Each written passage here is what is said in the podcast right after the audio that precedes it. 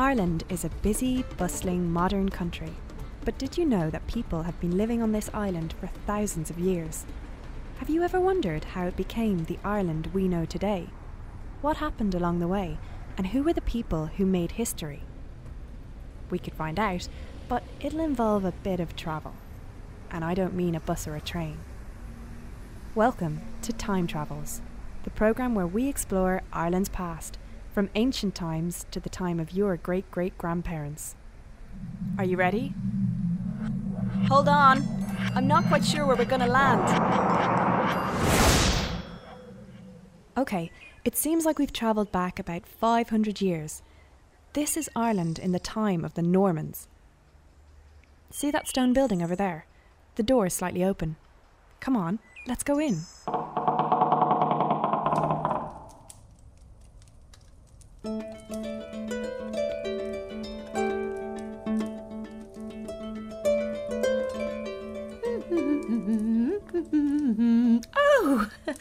Nice of you to drop by.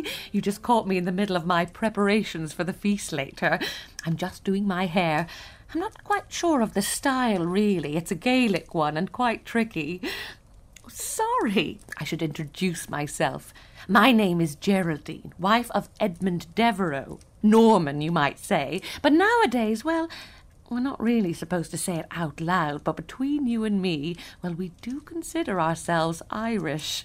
Our ancestors came along with the Norman invasion back in 1171, but we've always lived here and we get on so well with the Gaelic neighbours that we really would like to be left to get on with things ourselves.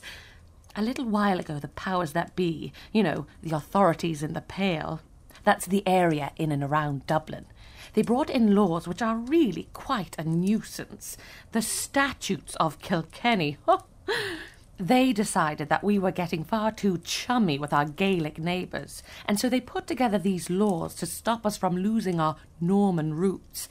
We're not supposed to marry anyone Gaelic, to speak the Gaelic language, or to dress in a Gaelic style. now, this is just ridiculous, if you ask me. If I started wandering around dressed like a Norman, well, what would the neighbours say? In this part of the country, most of us don't pay much heed to the statutes. Now, would you like to have a look around the Tower House? It was completed only recently, and we're quite proud of it.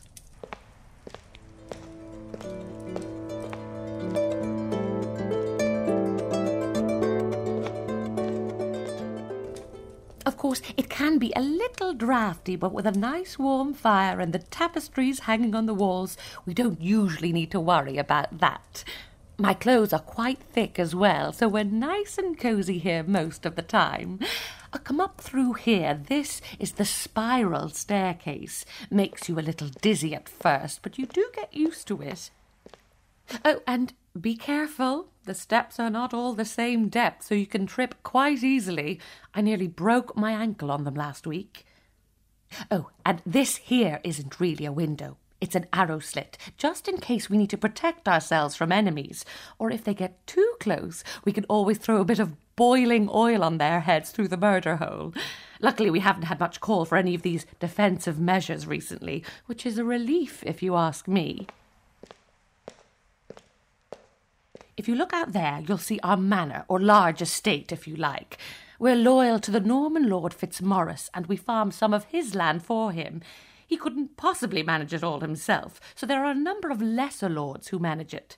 We're growing barley at the moment, and next year it'll be wheat.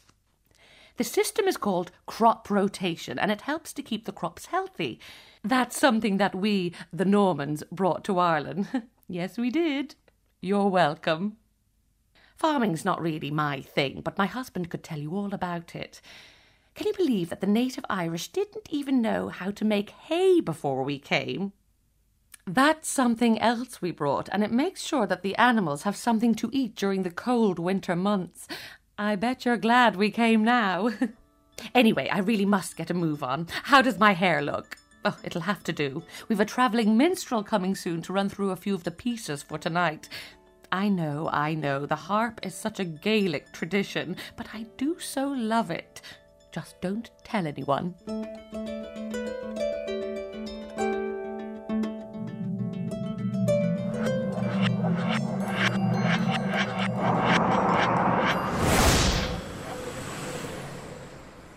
Good to be back in Ireland today.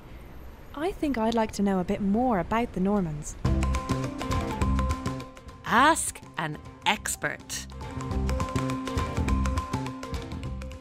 Our expert is Carlos Brady, who works at Trim Castle in County Meath. Where did the Normans come from? Well, the Normans were originally from Normandy in France, and that's why they were called the Normans. Uh, they invaded England in 1066 uh, in the Battle of Hastings, and then 100 years later, they came over here to Ireland. What did the Normans do for fun? Well, it depended on what age you were and what position in society you had. Uh, children would play conkers. Uh, they were working from quite an early age. From the age of seven, children were sent out to work. Uh, so they probably didn't have an awful lot of time for leisure. Uh, nobility, people with high rank, um, well, music was very important. So they would have had played an awful lot of musical instruments. Plays were very important as well. Uh, especially a lot of the plays would have focused around biblical stories. It was a way of spreading the word of Jesus and the word of in the Bible uh, to everybody. Uh, and there were quite elaborate plays and fairs and festivals may have gone on for days. Jousting uh, was also important, would have been done again. There were competitions for knights and people of nobility. What was Ireland like when the Normans arrived? Ireland was divided into a number of smaller kingdoms. Uh, and of course, we all know that it was Dermot MacMurrough, the King of Leinster, who went over to ask for Norman assistance to get his lands back. And this is when Strongbow comes. It was just divided up, smaller kingdoms. We were a little bit unruly, I suppose, which is probably why the Normans found it quite easy to uh, invade the country, because we really didn't were able to match the military might of the Normans. They were very well organised. Ourselves, the Irish kings, were kind of constantly sort of bickering and arguing amongst themselves, so they weren't sort of a unified bunch. Uh, so the Normans did actually sort of find it relatively easy to invade Ireland. What did the Normans look like? Well, the Normans probably didn't look too much different to us today. Probably a little bit darker. Uh, because they would have been from Normandy in France originally.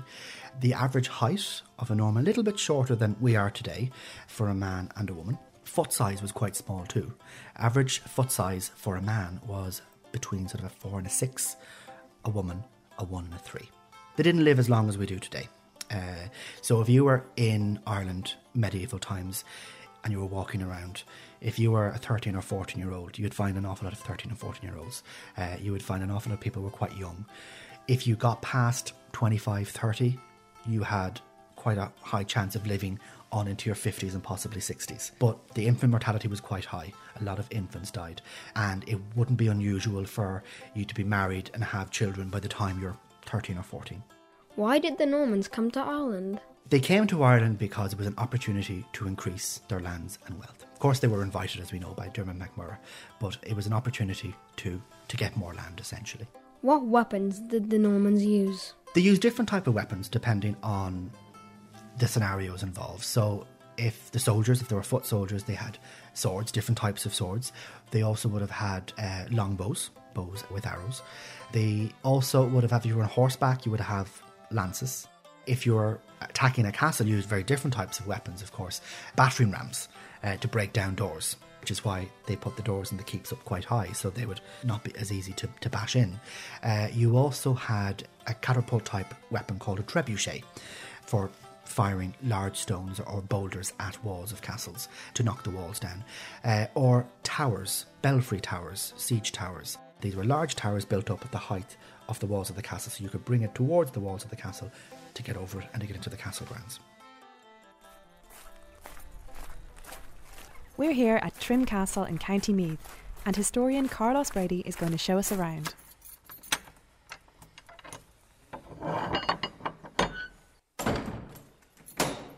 Well, you're very welcome to, to Trim Castle today.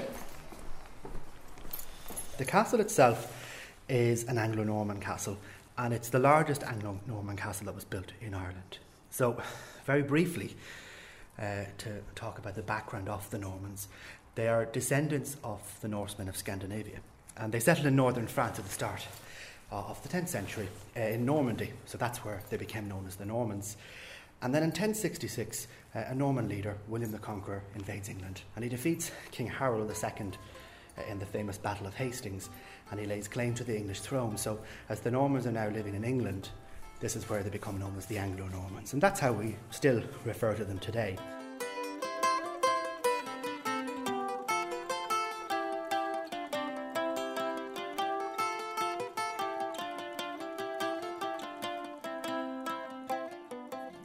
So the Kingdom of Meath, much larger than our county boundary is today. Uh, it included several modern counties, in fact, part of uh, uh, Offaly, Longford, uh, and Cavan as well, as well as Meath and Westmeath. Uh, but De Lacy decides Trim would be perfect to base himself in Ireland. Uh, it's along the banks of the very famous River Boyne, which was his way of getting out to Europe, of course, because he can sail up and down the Boyne. He fortifies the mouth of the Boyne, the town of Drogheda, a De Lacy fortification. Uh, and he builds his first castle here. It's mostly made of wood. He builds it around 1174. Doesn't last very long. It's burnt to the ground about a year later or so. Uh, and then by 1176, he's starting to build what we're seeing today, which would eventually become the largest Anglo Norman castle to be built in Ireland. Now, the large building in the middle of the castle is called the Keep. Uh, the keep itself was the centre for administration here. So it's where De Lacy does all his business. He lives inside. He has his family here as well. A few trusted soldiers and servants. Uh, and there's a steward or, or, constable who's the second in command, all living within the main building. Uh, then outside we have castle grounds, which are quite large. Uh, covers about three acres, 1.5 hectares, and it's enclosed by a large stone wall known as a curtain wall. Now, the curtain wall outside it, we originally had a moat now, the moat went the whole way around the outside, and the moat helped protect the castle. Uh, because you had to get past the moat to get into the castle grounds.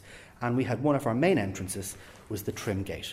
The town of Trim developed around that entrance, and that's why it was called the Trim Gate. There was a series of drawbridges to get past, uh, large doors, uh, a portcullis, which is the metal gate that they can drop down in front of the door to reinforce it, uh, and there were also murder holes at the entrances. So your soldiers would be above the murdering holes, dropping things down. So they have weapons like their bows that they could use, of course, maybe stones or, or boulders. Uh, lime, quick lime would burn your opponent trying to come in. Perhaps even sewage might be used. Anything that might slow you down from getting into the grounds of the castle. Uh, and the keep here, there's only one way in. So if the grounds were taken during a siege or an attack, the soldiers will retreat into this central building to help protect it. The last stand, I suppose. Uh, the entrance here, there's only one door, and it's on first floor level. If you had the door down lower, a battering ram would break it in fairly easily. So it's high up, it does make it that more difficult to, to breach and knock down. Did you know that all surnames beginning with Fitz, like Fitzpatrick or Fitzwilliam, are Norman names? They come from the French word fils, meaning son of.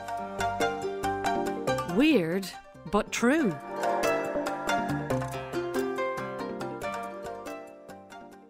But we're going to make our way up the chapel. So we're going up about eight steps, taking a turn to the left, and we go into the chapel for a few moments. Okay.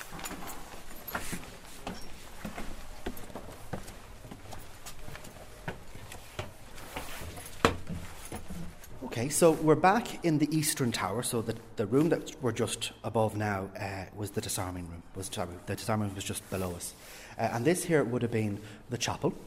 Uh, the altar would have been positioned here, facing the east. So it's very common that medieval churches face towards the east. It's towards the Holy Land, Jerusalem. Uh, and we have this lovely feature just to the, the right of the altar the double arches with two small stone dishes. And this is called a piscina, coming from the Latin for pool. Two dishes were filled with water, and one is for washing the priest's hands after Mass, and the other is for washing the chalice. So he wasn't allowed to use the same water to wash the two with and then they'd pull the stopper out of the back, and the water would then drain away down the side of the keep, so it wasn't to be reused. Uh, and you can see some of the original plasterwork is still left around, just above the piscina there. You can see it around here. So you have to imagine the entire building plastered like this, but it's white, not green. Okay, just over the years, the building has been a ruin for so long, and all the vegetation growing on the walls, when it was removed, it kind of stained the stone. So that's why things are quite green today.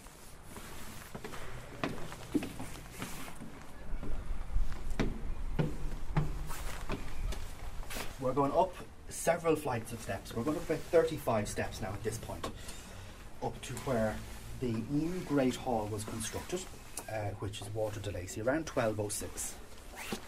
But if you can imagine, originally guests trying to come up here um, 800 years ago or so. Um, you're climbing about 70 steps from the top right up to the bottom, uh, from the bottom to the top, should I say. uh, and also, as well, um, food is carried up here too. Imagine being a servant trying to prepare all the food and outside and then bring it up to this level to feed all your important guests.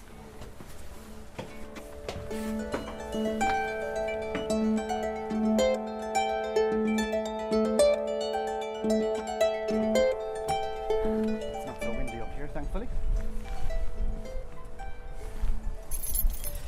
We get a great view of the surrounding landscape from up here. Uh, so you can really kind of see why the castle was probably chose to be built in this in this position. Uh, Meath and surrounding area is quite flat, so you, you have a good vantage of anyone approaching. Uh, you can see the River Boyne is flowing just beside us there, and you can also see we have a modern section of the moat. So that's new. They redug that just after the excavations, just to give visitors an idea of where the moat used to be. Uh, but that moat went the whole way around the castle walls, uh, and it wasn't a very deep moat, but it was fairly wide, and some of the moat uh, got its water from the river. But then we have another stream that's now underground today that came from the other side of the town called the Leper Stream, so that's rediverted today, and that was the main water source for the moat here at Trim. And we did have a dungeon in the castle. Uh, it's down beside the entrance where you came through. You can see the little wooden porch going in, so that's our staff kitchen today. So that's where they put us. Uh, so that was originally the prison, or oubliette, as it was known, coming from the French verb oublier, which means to forget. Now you are dropped in, and you'll be forgotten about. If you're very lucky, perhaps the previous prisoner might still be fresh enough for you to have a little nibble on him for a bit. Uh, but otherwise than that, you'd just be left there, you would be forgotten about. Uh, but also, if you were committing certain crimes, uh, they might chop off your hands and feet, especially if you're caught poaching. Uh, they might even put you in stocks and display in the town for if you were caught stealing items. Um, or perhaps, if for a very serious crime, they might decapitate you, chop off your head. Now, the excavations of the grounds of the castle did reveal a few remains. Uh, no bodies, just the skulls. So these people all had been chopped, had their heads chopped off. Uh, and it's not like you might see in the TV shows or the movies. You, it's very difficult to chop someone's head off in one attempt. It took several attempts here. So you can imagine chopping down a tree with a, a large sword or axe, chopping the head off. A few attempts, a few swings. So in some cases here, it took up to four attempts. So it wasn't like you might imagine. Not that you imagine it too often, but it's not as easy as it might seem. But they only found, I think, about 10, which certainly would suggest that it was a good deterrent because you'd hang the the heads on the wall of the castle, or you might stick them on a spike in the in the in the town itself. And this was just to, to make a point. You're sending a message to anyone. This is what might happen to you if you're caught doing something you shouldn't be doing. We're going to leave Carlos at Trim Castle now because there's someone else who wants to talk to you. Uh, my name is Damien Busher, and I work at the Irish National Heritage Park here in Ferrycarrigan, Wexford, and I am our senior tour guide here in the park. Okay, so the uh, the spot we're on here at the moment uh, is a very famous site because this is the, f- the site of the first ever Norman fortification in Ireland. Um, here on the top of the hill in the Irish National Heritage Park, we have the site where the Normans first had their uh, their, their, first encampment. We know that uh, the Normans landed in Wexford.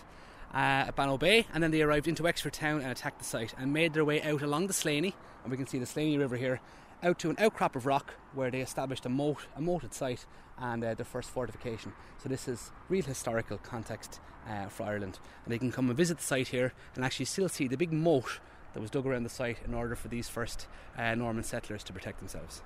That moat would have had to have been dug by, by hand, so pickaxes, shovels, spades. Uh, probably would have taken a couple of months to do that, but would have been maybe 50 or 100 men digging that that uh, that moat because it's, it's three to four meters wide and two meters deep. So it's hundreds of tons of material to be removed, but it meant that the site was quite safe. We know the site was then attacked after that in 1170.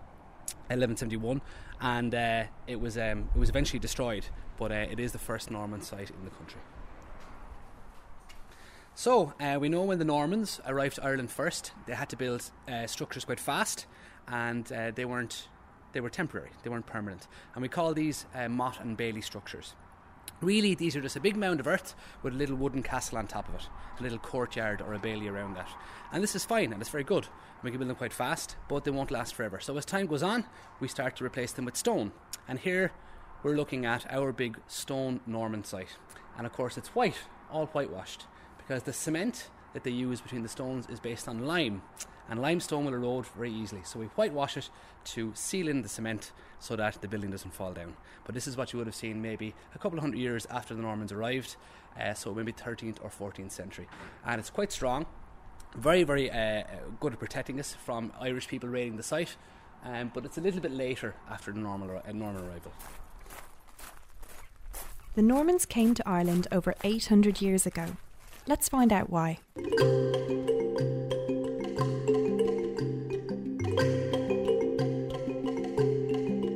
It's 1169 and things in Ireland are about to change dramatically. The King of Leinster, Dermot MacMurrough, has been thrown off his land by King Rory O'Connor and the O'Rourkes. King Rory has established himself as High King of Ireland, and Dermot is looking for revenge. He thinks he's so clever, the Rory fella. Well, I'll show him. I have friends across the water, you see, and they're coming to lend a hand. Dermot MacMurrough has been to Wales to speak to the Normans, namely one Norman lord called Richard de Clare Fitzgilbert, also known as Strongbow. That's me. And yes, I am as cool as my nickname. The Normans had sophisticated weapons and armour, unlike the Irish, and they quickly beat Rory O'Connor's forces and re established Dermot MacMurrough as King of Leinster.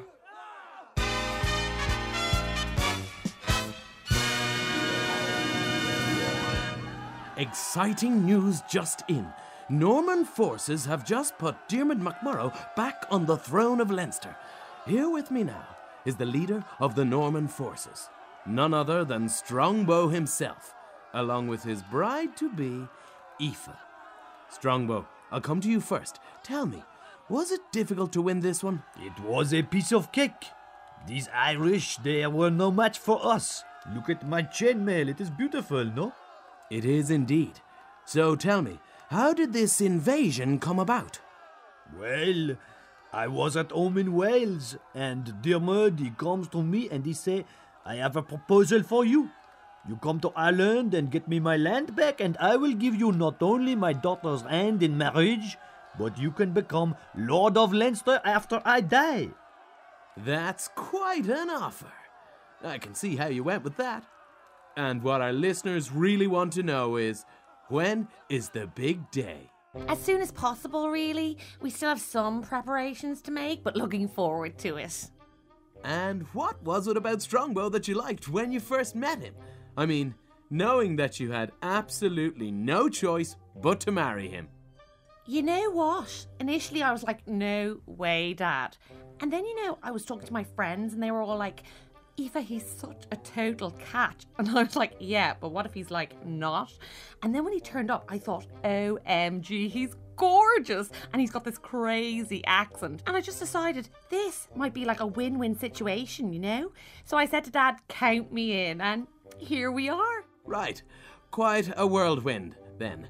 We're both excited about the wedding, aren't we? Whatever. See? Don't you just love his accent? Buh. Yes. Well, we'll be looking forward to the big day too. That's it from me and our newest celebrity couple, Strongbow and Aoife. Back to you in the studio.